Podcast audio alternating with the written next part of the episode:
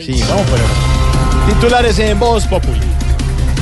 Arrancó la negociación de paz formal con el ELN en Quito, Ecuador. Ay, yo sé que allá no van a demorarse tanto como en Cuba. ¿No? ¿Y por qué lo dice? Pues porque es más amañadora La Habana que Quito. Ah, eso sí es cierto.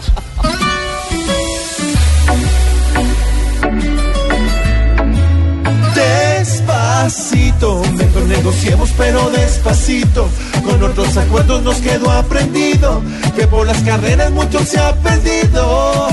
Despacito, lo bueno es que el proceso va a ser en Quito y no en una isla con el mar mismo, para que en la playa no estén distraídos. La fiscalía, la fiscalía le solicitó formalmente al IMPEC trasladar a una cárcel a Samuel Moreno Rojas. Doctor Mauricio, Señora. eh, trasladar a don Samuel Moreno a una cárcel no es muy peligroso. ¿Para él? No, para los otros presos. Ah, Man y los tumban. ¡Ándale!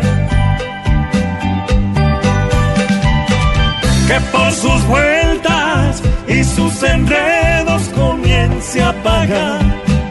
Donde lo un Y como a un niño lo cuidan igual. Desde hace rato que tras las rejas debería estar para que sufra por obrar tan mal en una cárcel como un preso más. ¡Hey! ¡Hey! Gustó el gritico. Con el 12%, Gustavo Petro lidera intención de voto para la presidencia. Ay, y vea, y si Petro gana la presidencia, el más feliz sería Santos. ¿Y eso como por qué? Por- Porque al menos lo va a reemplazar uno peor que él. Ay, doña Aurora. Señora. Opa. Eh.